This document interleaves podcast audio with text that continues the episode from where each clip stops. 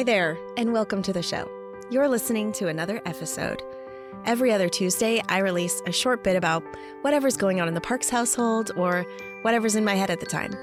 It's a way for you to get to know me a little better in between my rare disease interviews. Listen, I love Tom Hanks, like more than anyone. He's in my top five.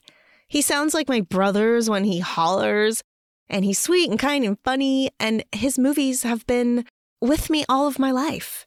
One in particular is definitely a top fave of all time A League of Their Own. If you haven't seen it, I don't know what kind of childhood you had, but next time you're on a flight, search for it. It's always a good old standby on the airplane. So he plays like this washed up ex baseball player who got hurt in the war and, you know, he started drinking and like all this sad stuff. So it's during wartime and he agrees to coach an all women's team while all of their husbands are off to war. And there's a great line of which he yells to a poor sweet lady on the team There's no crying in baseball. it's really just like so funny and definitely a movie line I use on a regular basis. Over the last couple months, I've spent hours filling out applications to get Ford into something, into a quote unquote special needs summer camp. You know, so he can have fun and friends and get out of the house and I could get some work done sometimes. And I just came home for a trip and then boom, boom, boom, one after another. I got three denial emails, maybe next year, from every camp I applied to for him. And it was a punch to the gut. Like, how do parents like us have jobs? How do we pay over $30 an hour for a babysitter to even have that job? How do we get our kids social interaction when the school season is out? I don't know. I, I don't know. I'm trying. It makes me sick. So, to be honest, I'm a little pissy about how much time I wasted. And I couldn't help but, you know, feel some type of way about it. I mean, I know families whose kids go to the camps every single year. So I wonder, like, how many new families do they accept at these camps?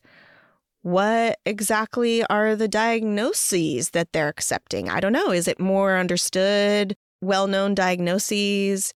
Do they only have room for certain needs? Like, is it the diaper? Is it the feeding tube? Is it the wheelchair? Like, what's the box that Ford checked that made him a no for three separate camps? I don't know. The same day, I got an email from my daughter's preschool saying that a kid dropped out of their upcoming T ball team and would Ezzy like to join? Uh, yeah. So I went online.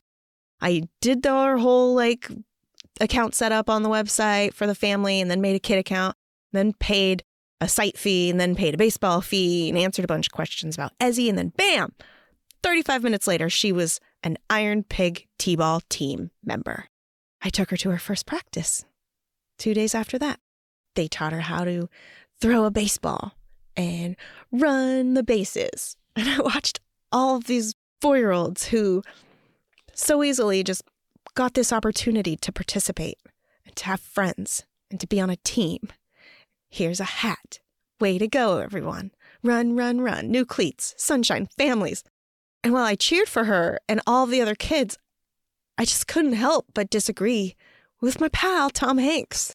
I had always wanted and imagined that my son would have been on a team, on any team, in any summer camp. And so far, he can't be. In fact, I started to look around and realize that he probably couldn't even get to this game. Well, at least not in his wheelchair. So, Tom, I gotta tell you, there's definitely crying in baseball. Me shedding a tear for my son, shedding a tear for all the kids like him who get denied from even the clubs they're supposedly welcome to.